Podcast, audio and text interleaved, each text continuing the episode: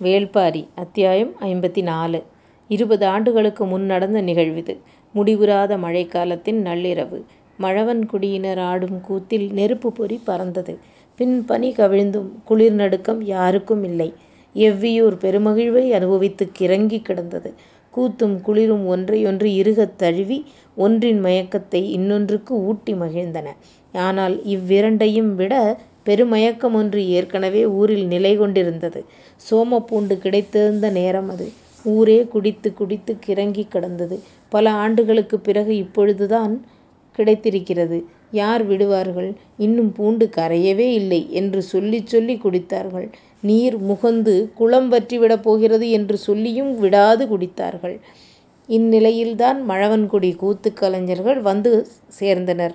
பாரிக்கு அப்பொழுது மணமாகவில்லை. மேலெல்லாம் இளமை துளிர்த்துக் கிடந்த காலம். சோமப்பூண்டில் சொக்கியவர்களுக்கு மழவன்குடி கூத்தும் வந்து சேர்ந்தது. மழவன்குடியை கூத்திலே மயக்கும் குடி என்பார்கள். ஆனால் அவர்கள் மயக்க இங்கு யாரும் மிச்சமில்லை. எனவே மழவன்குடியினரை எவ்வியூர் மயக்கியது. வந்தவர்களுக்கு முதலில் ஆளுக்கொரு குவளையைக் கொடுத்தார்கள். அவ்வளவுதான். இடைவிடாது வாங்கிக் குடித்தார்கள். எப்போதெல்லாம் தெளிவடைகிறார்களோ அப்பொழுதெல்லாம் குடித்தார்கள். எண்ணிலடங்கா மதுவகைகள் வாழ்நாளெல்லாம் குடித்திருக்கிறோம். ஆனால் எந்த ஒரு மதுவுக்கும் இந்த மயக்கம் கிடையாது. உள்ளிறங்கிய கணத்தில் தொடங்கும் கிறக்கத்தை எதிலும் உணர முடியாது. கிறக்கத்தை அனுபவித்தபடியே முதுகெலும்பை முறுக்கி கிர்ரென்று மேலேறுவது என்னென்பதே குடிக்காமல் உணர முடியாது. குடித்தால் உணரவே முடியாது.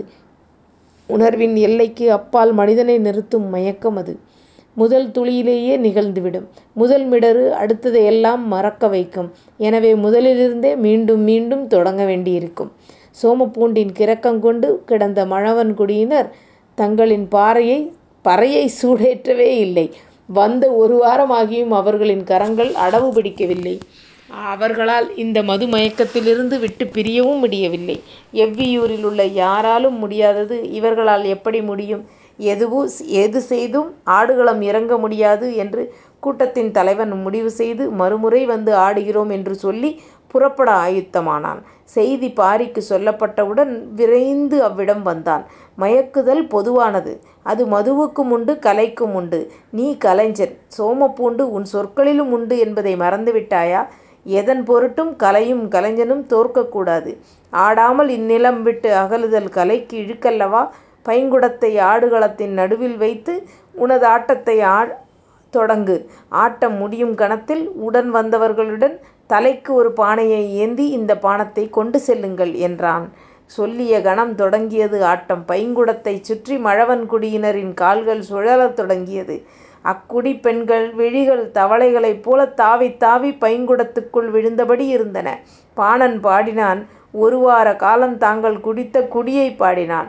வாழ்வெல்லாம் மதுவெனச் சொல்லிக் குடித்த எதுவும் மதுவன்று. புளித்த நுரைமூக்கடைக்காமல் மிதக்க வைக்கும் இவ்வரிய பானத்துக்கு என்ன பெயர்தான் சொல்வது பாரி? எனக் கேட்டுத்தான் முதல் பாட்டைப் பாடினான். பறவைகள் உடலுக்கு வெளியிலிருந்துதான் ரெக்கைகள் விரிக்கின்றன. ஆனால் இப்பழச்சாற்றைக் குடித்தால் உடலுக்குள்ளேயே ரெக்கைகள் விரிகின்றன. பறக்கும்பொழுது மயங்குகிறோமா மயங்கும் பொழுது பறக்கிறோமா? சொல் பாரி. வானத்தில் பறப்பதும் நீரில் மிதப்பதும் அரிதல்ல. ஆனால் இவ்விரண்டையும் தன்னுள் நிகழ்த்துவதுதான் அரிதினும் அரிது. அவ்வரிய பழச்சாற்றுக்குப் பெயரென்ன பாரி?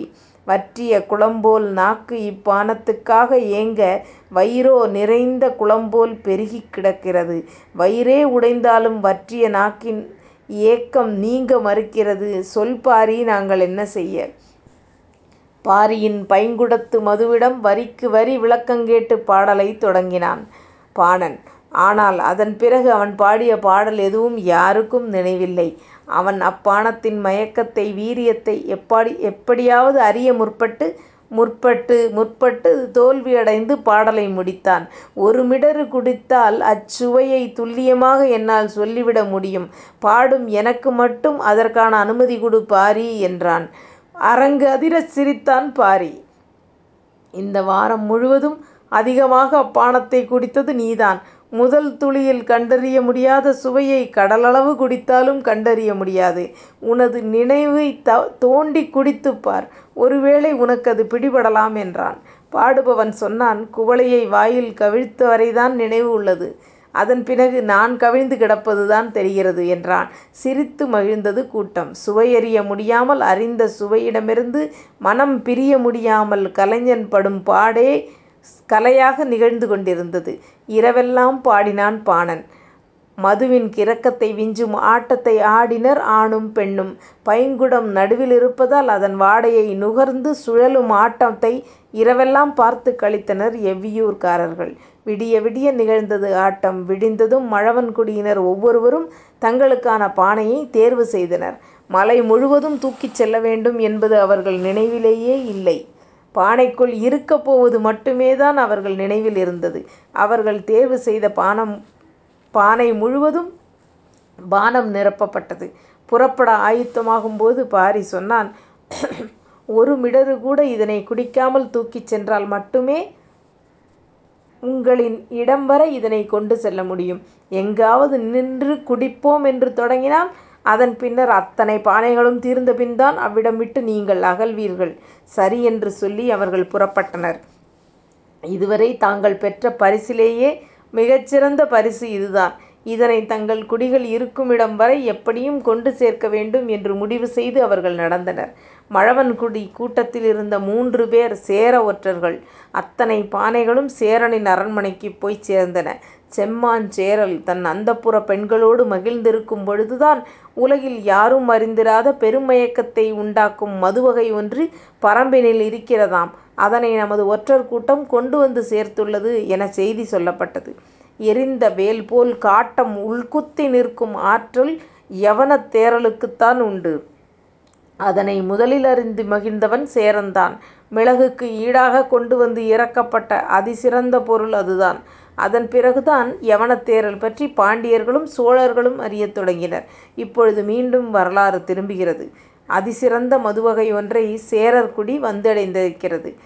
ஆனால் இந்த யவனத் தேரல்களை விட சிறந்ததாக சொல்லிவிட முடியுமா என்பதை குடித்துப் பார்த்துத்தானே முடிவுக்கு வர முடியும் அந்தப்புரப் பெண்களை விலக்கி விரைந்து வந்தான் செம்மான் சேரல். பதினாறு பெரும் பானைகள் அவையின் நடுவே வைக்கப்பட்டிருந்தன. பானைகளை விட்டு சற்று தள்ளி மழவன்குடி கலைஞர்கள் நின்று கொண்டிருந்தனர். அக்குழுவின் தலைவன் தலை தாழ்த்தபடியே நின்றிருந்தான். என் கூட்டத்தில் ஒற்றர்கள் இருப்பதால் ஆட்டம் நிகழ்த்தாமல் மயக்கம் கொண்டே நாங்கள் புறப்படுகிறோம் என்று என்று பாரியிடம் சொன்னேன். அவனோ கலைஞன் தோற்கக்கூடாது என எம்மை ஆட வைத்து அப்பானத்தோடு பெரும் பரிசினையும் கொடுத்து அனுப்பிவிட்டான். இனி இப்பானத்தின் ஒரு மிடறுகூட எங்களுக்குக் கிடைக்கப் போவதில்லை என்று அவன் எண்ணிக் கொண்டிருந்த பொழுதுதான் செம்மாஞ்சேரல் ஒரு முதல் மிடறினை அருந்தினான். அதன் பிறகு அவனது நினைவில் வேறெதுவும் இடம்பெறவில்லை. பானைகள் ஒவ்வொன்றாகக் கவிழ்த்து வைக்கப்பட்டன. அவனால் நம்ப முடியவில்லை. இத்தனை கிறக்கமும் மயக்கமும் என்னவென்பதை அறிய பல முயற்சிகளைச் செய்தான். அரசவை பெரியோர்கள் வணிகர்கள் கடலோடிகள் எனப் பலருக்கும் அருந்தக் கொடுத்தான். ஆனால் யாருக்கும் ஒரு குவளைக்கு மேல் கொடுக்கவில்லை. அவர்களோ மறுகுவளை கிடைக்காதா என்று நாள் கணக்கில் ஏங்கி நின்றனர்.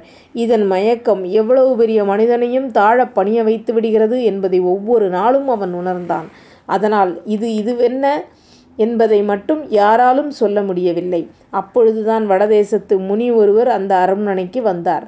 செய்தி அவருக்கும் சொல்லப்பட்டது. காட்டு மனிதர்கள் பல்வேறு மரப்பட்டைகளைக் கலந்து வடித்தெடுக்கும் மதுவகை வேறு வகை மயக்கத்தைக் கொண்டிருக்கும். இதில் இவ்வளவு வியப்புற என்ன இருக்கிறது? என்று சொல்லியபடியே ஒரு குவளையை வாங்கிக் குடித்தார். முகத்தில் எந்தவித மாற்றமும் தெரியாததால் அவையிலிருந்த பலரும் அவரை சற்று வியப்போடு பார்த்தனர். முனிவரின் முனிவரை இப்பானம் ஒன்றும் செய்துவிடவில்லை என்பதுபோல் அவரது முகக்குறிப்பு இருந்தது. செம்மாஞ்சேரனும் வியப்புற்று அவரைப் பார்த்து கொண்டிருந்தான். அவரோ இன்னொரு குவளை குடு என்றார். ஊற்றிக் கொடுப்பவன் மன்னனைப் பார்த்தான். மன்னனைத் தவிர யாருக்கும் மறுகுவளை கொடுக்கப்படவில்லை. செம்மாஞ்சேரன் முனிவரின் முகத்தை உற்றுப் பார்த்தான். அவர் அப்பானத்திடம் தன்னை இழந்துவிடவில்லை என்பது தெரிகிறது என்று எண்ணி மறுகுவளை தரச் சொன்னான். அதனையும் வாங்கிக் கொடுத்தார் முனி. அவரது முகத்தில் எந்த வியப்போ மாறுதலோ தெரியவில்லை. ஆனால் எவ்வார்த்தையும் பேசவில்லை. இன்னொரு குவளை கொடு என்று மறுபடியும் கையை நீட்டினார். ஊற்றிக் கொடுப்பவன் அக்குவளையை வாங்கவே அச்சப்பட்டு மன்னனைப் பார்த்தான். மன்னனுக்கோ என்ன செய்வதென்றே புரியவில்லை. பாதிக் குவளை ஊற்றிக் கொடு என்று சொல்ல வேண்டும் போல் இருந்தது. அப்படிச் சொல்வது தனக்கு அழகல்ல என்பது அவனுக்குத் தோன்றியது. மழவன்குடி தொலை தலைவன் தொலைவில் இருந்தபடி இக்காட்சியை பார்த்து கொண்டிருந்தான். ஒரு குவளை முகந்து கொடுக்க இவ்வளவு தயங்கும் மனிதர்கள் வாழும் உலகத்தில்தான் பாரி எனும் பெருங்கொடையாளன் வாழ்கிறான் என்று எண்ணியபடி பாடல் ஒன்றை முணுமுணுத்தான். அதற்குள் செம்மாஞ்சேரல் கையசைப்பது தெரிந்தது. வேறு வழியே இல்லாமல் அடுத்த குவளை ஊற்றிக் குடு என்று மன்னன் சொன்னது யாவருக்கும் புரிந்தது. ஊற்றிக் கொடுப்பவன் குவளையை வாங்கிப் பானைக்குள் முகந்தான். கண் சொருகியபடி இருந்த முனி இடக்கையால் தாடியைத் தடவிக் கீழ்க் கடைமுடியை விரல்களால் உருட்டினான். அதைப் பார்த்த செம்மாஞ்சேரல் சொன்னான் ஊற்றுவதை நிறுத்து. அரங்கு அதிர்ந்து பார்த்தது. ஊற்றுபவன் அப்படியே நிறுத்தினான். ஆனால் உள் சொருகிய கண்களை முனிவர் திறக்கவே இல்லை. நீங்கள் இப்பானத்தால் மயங்கிவிட்டீர்கள். இனி உங்களால் இதனைக் கண்டறிய முடியாது. முனிவனின் முகத்தில் முழுமையான மயக்கம் வெளிப்பட்டுக் கொண்டிருந்தது. கண் திறக்காமல் தாடியின் கடைமுடியை இடக்கையால் சுருட்டியபடி சொன்னார் இதன் பெயர் என்ன? மன்னவனும் அவையோரும் அறிந்திருக்கவில்லை. மழவன்குடியையே எல்லோரும் பார்த்தனர். மழவன்குடி தலைவன் முன்வந்து சற்றே மெல்லிய குரலில் சொன்னான் சோமப்பூண்டிலிருந்து உருவாகும் பானம். உதட்டோர மெல்லிய சிரிப்பை வெளிப்படுத்தினான் முனிவன். அவையோருக்குக் காரணம் புரிபடவில்லை. செம்மாஞ்சேரல் முனிவரையே பார்த்துக் கொண்டிருந்தான். முனிவர் வாய் திறந்து சொன்னார் இதுதான் சோமபானம். இதுவரை இப்பெயரை யாரும் கேள்விப்பட்டதில்லை. புதுப் பெயராக இருந்தது. அவையோர் அவர் சொல்வதை உற்று கவனித்தனர். முனிவர் சொன்னார் தேவர்கள் மட்டுமே அருந்தும் பானம். இது கிடைக்காதா என்று ஆண்டாண்டு காலமாய்க் காத்திருப்போர் பலர். இதன் சக்தியை நீ அறியமாட்டாய். மகா சக்தி கொண்டது. சொர்க்கம் என்று பேருலகுக்கு மனிதனைக் கொண்டு சேர்ப்பது. முனிவர் பேசிக்கொண்டே இருக்க மயக்கம் எல்லா வகையிலும் நிகழ்ந்து கொண்டிருந்தது. அரக்கர்களிடமிருந்து இதனை மீட்கப் போரினை தேவர்கள் எல்லாக் காலங்களிலும் நடத்துகிறார்கள். செம்மாஞ்சேரல் உற்றுப் பார்த்துக் கொண்டிருந்தான். அவனது கண்களுக்கு இப்பொழுது பானம் இருக்கும் ஒரு சில பானைகள் தெரியவில்லை. தனது அரண்மனையெங்கும் அப்பானைகள் இருப்பதாகத் தோன்றியது. அகக்கண்ணில் பார்க்கத் தொடங்கிவிட்டான் என்பதை முனிவன் உணரத் தொடங்கினான். அதன்பின் முனிவர் சொல்லும் எல்லாச் சொல்லிலும் சோமபானத்தின் மயக்கம் இருந்தது. சோமப்பூண்டை எடுத்துக்கொண்டு எவ்வியூருக்குள் வரும்வரை வேக வேகமாகக் கதை சொல்லிக் கொண்டே வந்தான் பாரி. ஆனால் சோமப்பூண்டு கண்டறியப்பட்டுவிட்ட செய்தி அதற்குள் ஊர் முழுவதும் தெரிந்துவிட்டது. பாரியும் கபிலரும் ஊருக்குள் நுழைவதற்குள் ஊரே களைகட்டி இருந்தது. கபிலருக்குப் பாரி சொல்லிவந்த கதை முழுவதும் கேட்க வேண்டும் என்று பேராவல் இருந்தது. ஆனால் அதைவிட அதிகமான ஆவல் கையிலிருந்த சோமப்புண்டு ஏற்படுத்தியிருந்தது. கரைந்து பெருகும் அதன் சாறு அவரைச் சுண்டி இழுத்தது. கபிலரின் கையில்தான் அது இருக்கும் என்பதை எவ்வியூரில் அனைவரும் அறிந்திருந்தனர். ஊருக்குள் நுழைந்ததும் கபிலரைத் தோளில் தூக்கி ஆடியது ஒரு கூட்டம். ஆட்டத்துக்கு இனிமேல்தான் வேலை என்று சொல்லி ஓடியது ஒரு கூட்டம். எங்கிருந்து சாரி சாரியாக மக்கள் திரளத் தொடங்கினர். களைகட்டியது எவ்வியூர். பெருந்தாழி எனச் சொல்லப்படும் வட்டப் பானையை எடுத்து வந்தனர். அதில் குடம் குடமாய் நீர் ஊற்றினர். பானை எளிதில் நிரம்புவதாக இல்லை. ஆனால் அவ்வளவு நேரம் கூட பொறுத்திருக்க யாரும் ஆயத்தமாக இல்லை. கூச்சலும் குதியாட்டமும் சூழல் வேகம் கொண்டது. அதனினும் வேகம் வேகமாகக் குடங்கள் வந்து கொண்டிருந்தன. நீர் நிரப்பி முடிந்ததும் கபிலரைப் பார்த்து பெருமகிழ்வோடு பாரி சொன்னான் சோமப்பூண்டை அதற்குள் போடுங்கள். அதற்குப் பின் என்ன நடந்தது என்பது துண்டு துண்டாகத்தான் நினைவிருக்கிறது. சோமப்பூண்டை உள்ளே போட்டவுடன் எழுந்த மனம் முதல் கிறக்கத்தை உண்டாக்கியது. இழுத்து மூச்சுவிட்டு மயங்கியபொழுது ஒருவரை மாற்றி ஒருவர் இடித்துக் கொண்டிருந்தது நினைவிருந்தது. அதன்பின் மேல் மாடத்தில் கையில் குவளையோடு பாரி அருகில் இருந்தான். அப்பொழுது கபிலரின் கையிலும் குவளை இருந்தது. பாரியிடம் செம்மாஞ்சேரலின் கதையைக் கேட்டார் கபிலர். பாரியும் அதனைச் சொன்னான். சோமபானம் எங்களுக்கு வேண்டும். என்ன விலை கொடுத்தும் நாங்கள் அதை வாங்கிக் கொள்கிறோம் என்று சொல்லி ஆட்களை அனுப்பினான் செம்மாஞ்சேரல். அது இயற்கை எங்களுக்கு வழங்கும் காதற் பரிசு. அதனை நாங்கள் கண்டறிய முடியாது. அதுதான் எங்களை கண்டறியும். பல ஆண்டுகளுக்கு ஒருமுறைதான் அது நிகழும் எனச் சொல்லி அனுப்பினேன் என்றான் பாரி. கபிலர் நினைவு மீண்டபொழுது அவர் குடிலில் வந்து படுத்திருந்தார். பொழுது நன்பகலை கடந்திருந்தது. வெளிச்சத்தைப் பார்த்ததும் விடிந்து விட்டதா என்று கேட்டபடிதான் எழுந்தார். உடனிருந்த உதிரன் சொன்னான் நண்பகல் கடந்து விட்டது. நான் எப்பொழுது குடிலுக்கு வந்தேன்? நீங்கள் வரவில்லை. நான்தான் கொண்டு வந்து சேர்த்தேன். அதன் பிறகு விளக்கம் எதுவும் கேட்க அவர் விரும்பவில்லை. உணவு ஏற்பாடாகப் போகிறது. நீங்கள் தயாராகுங்கள் என்று சொல்லிவிட்டுச் சொன்னான் உதிரன். கபிலரும் வேக வேகமாக தயாரானார். இன்றாவது முழு கதையும் கேட்டுவிட வேண்டும் என்று பேரார்வம் கொண்டிருந்தார். புறப்பட்டு கொண்டிருக்கும் பொழுது அவருக்கே புலப்பட்டது பெருக்கெடுக்கும் ஆர்வத்தை கதையை மீறிய காரணம் ஊற்றப்படும் குவளையிலேயே உள்ளது என்று. மாலையில் வழக்கம் போல் மேல் மாடத்துக்கு வந்து சேர்ந்தார் கபிலர். அவரின் வருகையை எதிர்பார்த்து உட்கார்ந்திருந்தான் பாரி. உடன் தேக்கனும் முடியனும் இருந்தனர். கபிலருடன் வந்த உதிரனை அனுப்பி காலம்பனை அழைத்து வரச் சொன்னான் பாரி. உதிரனும் புறப்பட்டுப் போனான். கபிலர் வந்து உட்கார்ந்ததும் ஆர்வத்துடன் தொடங்கினார். செம்மாஞ்சேரல் சோமபானம் கேட்டு ஆள் அனுப்பியதற்கு நீ மறுமொழி சொல்லி அனுப்பியதாகச் சொன்னாயே, அதன்பின் என்ன நடந்தது? பாரி கபிலரைப் பார்த்து மெல்லிய ஒரு புன்முறுவல் பூத்தான். கபிலருக்குக் காரணம் புரியவில்லை. ஏன் விளக்கம் சொல்லாமல் சிரிக்கிறாய்? பாரி சொன்னான் முழுக்கதையும் நான் நேற்றே சொல்லி முடித்தேன். நீங்கள் மறுபடி முதலிலிருந்து கேட்கிறீர்களே அதனால்தான் சிரித்தேன். கபிலருக்கே சற்று வெட்கமாக இருந்தது. முழுக்கதையையும் சொன்னாயா? நான்தான் நினைவு தவறிவிட்டேன் என்று நினைக்கிறேன் என்று கூறி மறுபடியும் கதை சொல்லச் சொன்னார். பரம்பின் மறுமொழி கேட்க செம்மாஞ்சேரல் பெருஞ்சினங் கொண்டான். சோமபானத்தைத் தங்களுக்குத் தர மறுக்கிறான் பாரி என முடிவுக்குப் போனான். எதையாவது செய்து அதனைக் கைப்பற்ற வேண்டும் என்று எண்ணியவனுக்கு வடதேசத்து முனி பற்பல எடுத்துக்காட்டுகளைக் கூறி வெறியூட்டினான். சேரர் படை பரம்பின் மேற்கு முகடுகளை நோக்கி அணிவகுக்கத் தொடங்கியது. கூட்டத்தின் குரல் எப்பொழுதும் கேட்டுக்கொண்டே இருப்பது போல் இருக்கிறது. ஆனால் மயங்கிக் கிடப்பவனுக்கு இவையெல்லாம் நினைவில் தங்காது. நினைவில் இவை இருக்கின்றன என்றால் நான் மயக்கம் கொள்ளவில்லை என்றுதானே பொருள். குவளையில் மது அருந்தியபடி பேசிக் கொண்டிருப்பது வாழ்வெல்லாம் உள்ள பழக்கம்தானே. இப்பொழுது மட்டும் ஏன் அந்தப் பழக்கத்தை முழுமை கொள்ள முடியவில்லை? நமக்கு மட்டும்தானா? அல்லது யாராலும் முடியவில்லையா? கேள்விகள் எழுந்தபடி இருக்க புரண்டு படுத்தார் கபிலர். விழிப்பு தட்டியது. கண் விழிக்க நினைத்தாலும் சிந்தனை விடுவதாக இல்லை. வெளியில் தெரியும் வெளிச்சத்தை கண் உள்வாங்க முடியாமல் கண்கள் கூசித் திறந்தன. நாம் எப்பொழுது வந்து சேர்ந்தோம்? என்று உதிரனிடம் கேட்டார். பதில் சொல்லத் தயங்கியபடி உதிரன் நின்று கொண்டிருந்தான். ஏன் பதில் சொல்லத் தயங்குகிறாய்? என்று அவர் கேட்டுக் கொண்டிருக்கும் பொழுதே பதில் என்னவென்று அவருக்கே புரிந்தது. அவர் மேல் மாடத்தில் கல்லிருக்கையில்தான் படுத்திருந்தார். வீடு திரும்பவே இல்லை. மீண்டும் பகற்பொழுது கழிந்தது. குளித்துத் தயாராகி மாலைப் பொழுதில் மேல் மாடத்தை வந்தடைந்தார். ஆனால் கபிலர் வரும் முன்னே ஆட்டம் தொடங்கிவிட்டது. காலம்பன்தான் தொடக்கி வைத்தான் என்றான் பாரி. முடிக்க முடியாத ஆட்டத்தை யார் தொடங்கினால் என்ன? என்றார் கபிலர். ஆட்டம் என்றால் அது முடியத்தான் வேண்டுமா? எனக் கேட்டான் கபிலன். காலம்பன்.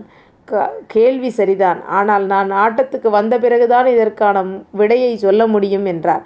வீரனொருவன் நீட்டிய குவளையை வாங்கிய கபிலர் குடிக்காமல் கையில் வைத்தபடி பாரியிடம் கேட்டார் இந்த ஆட்டத்தைப் பற்றி பின்னர் பேசுவோம். செம்மாஞ்சேரல் என்னதான் செய்தான்? பாரி வழக்கம்போல் சிரித்தான். ஏன் சிரிக்கிறாய்? நேற்று முழுக்கதையும் நீ சொன்னாயா? சிரித்தபடியே ஆம் என்று தலையாட்டினான். கதை கேட்ட எனக்கெதுவும் நினைவில்லை. கதை சொன்ன உனக்கு மட்டும் எப்படி நினைவிருக்கிறது? முன்பைவிடப் பெரும் சத்தத்தோடு சிரித்தான் பாரி. கபிலருக்கு இதற்கான காரணமும் புரியவில்லை. கதை சொல்லி முடிக்கும் வரை குடிக்கக் கூடாது என எனது குவளையும் சேர்த்து வாங்கி குடிப்பவர் நீங்கள்தானே. அப்புறம் எனக்கெப்படி மறக்கும்? என்றான். சிரிப்பில் உருண்டது மேல் மாடம். காலம்பன் காடதிர சிரித்தான். புறையேறி தும்மல் கொண்டு மீண்டும் சிரித்தான். அவனால் சிரிப்பை அடக்க முடியவில்லை. கண்ணில் நீர் வழிந்து கொண்டிருந்தது. விடாமல் சிரித்தனர் எல்லோரும். பாரியின் கண்களிலும் நீர் திரண்டது. இப்படி மகிழும் காலம் காலம்பனை காண இத்தனை நாளாக நினைத்துத் திரண்டிருந்த நீர் அது. குவளைகள் சில நொறுங்கியிருக்கலாம். ஆனால் தன் கால்பட்டு பானை ஒன்று சரிந்து விழுந்ததும் கண்விழித்தார் கபிலர். பக்கத்தில் படுத்திருந்த உதிரன் கண்விழித்தான். பானை காலருகில் எப்படி வந்தது உதிரா? எனக் கேட்டார். உதிரன் சொன்னான் வீட்டில் உள்ளோர் அவ்விடம் வைத்துள்ளனர். பதில் கேட்டுத் திரும்பிய கபிலர் நாம் இருப்பது சரி வேண்டாம் என்று முடிவு செய்து விளக்கம் எதுவும் கேட்காமல் அவ்வீட்டை விட்டு எழுந்து வெளியே நடந்தார். தேக்கன் தான் நேற்று கதையைச் சொன்னான். அந்தப் போரின் முடிவு மட்டும் நினைவிருந்தது. ஒளி சரியப் போகும் கடைசிப் பொழுதில் பாரியின் வாள்வீச்சு எதிர்கொள்ள முடியாததாக இருந்தது.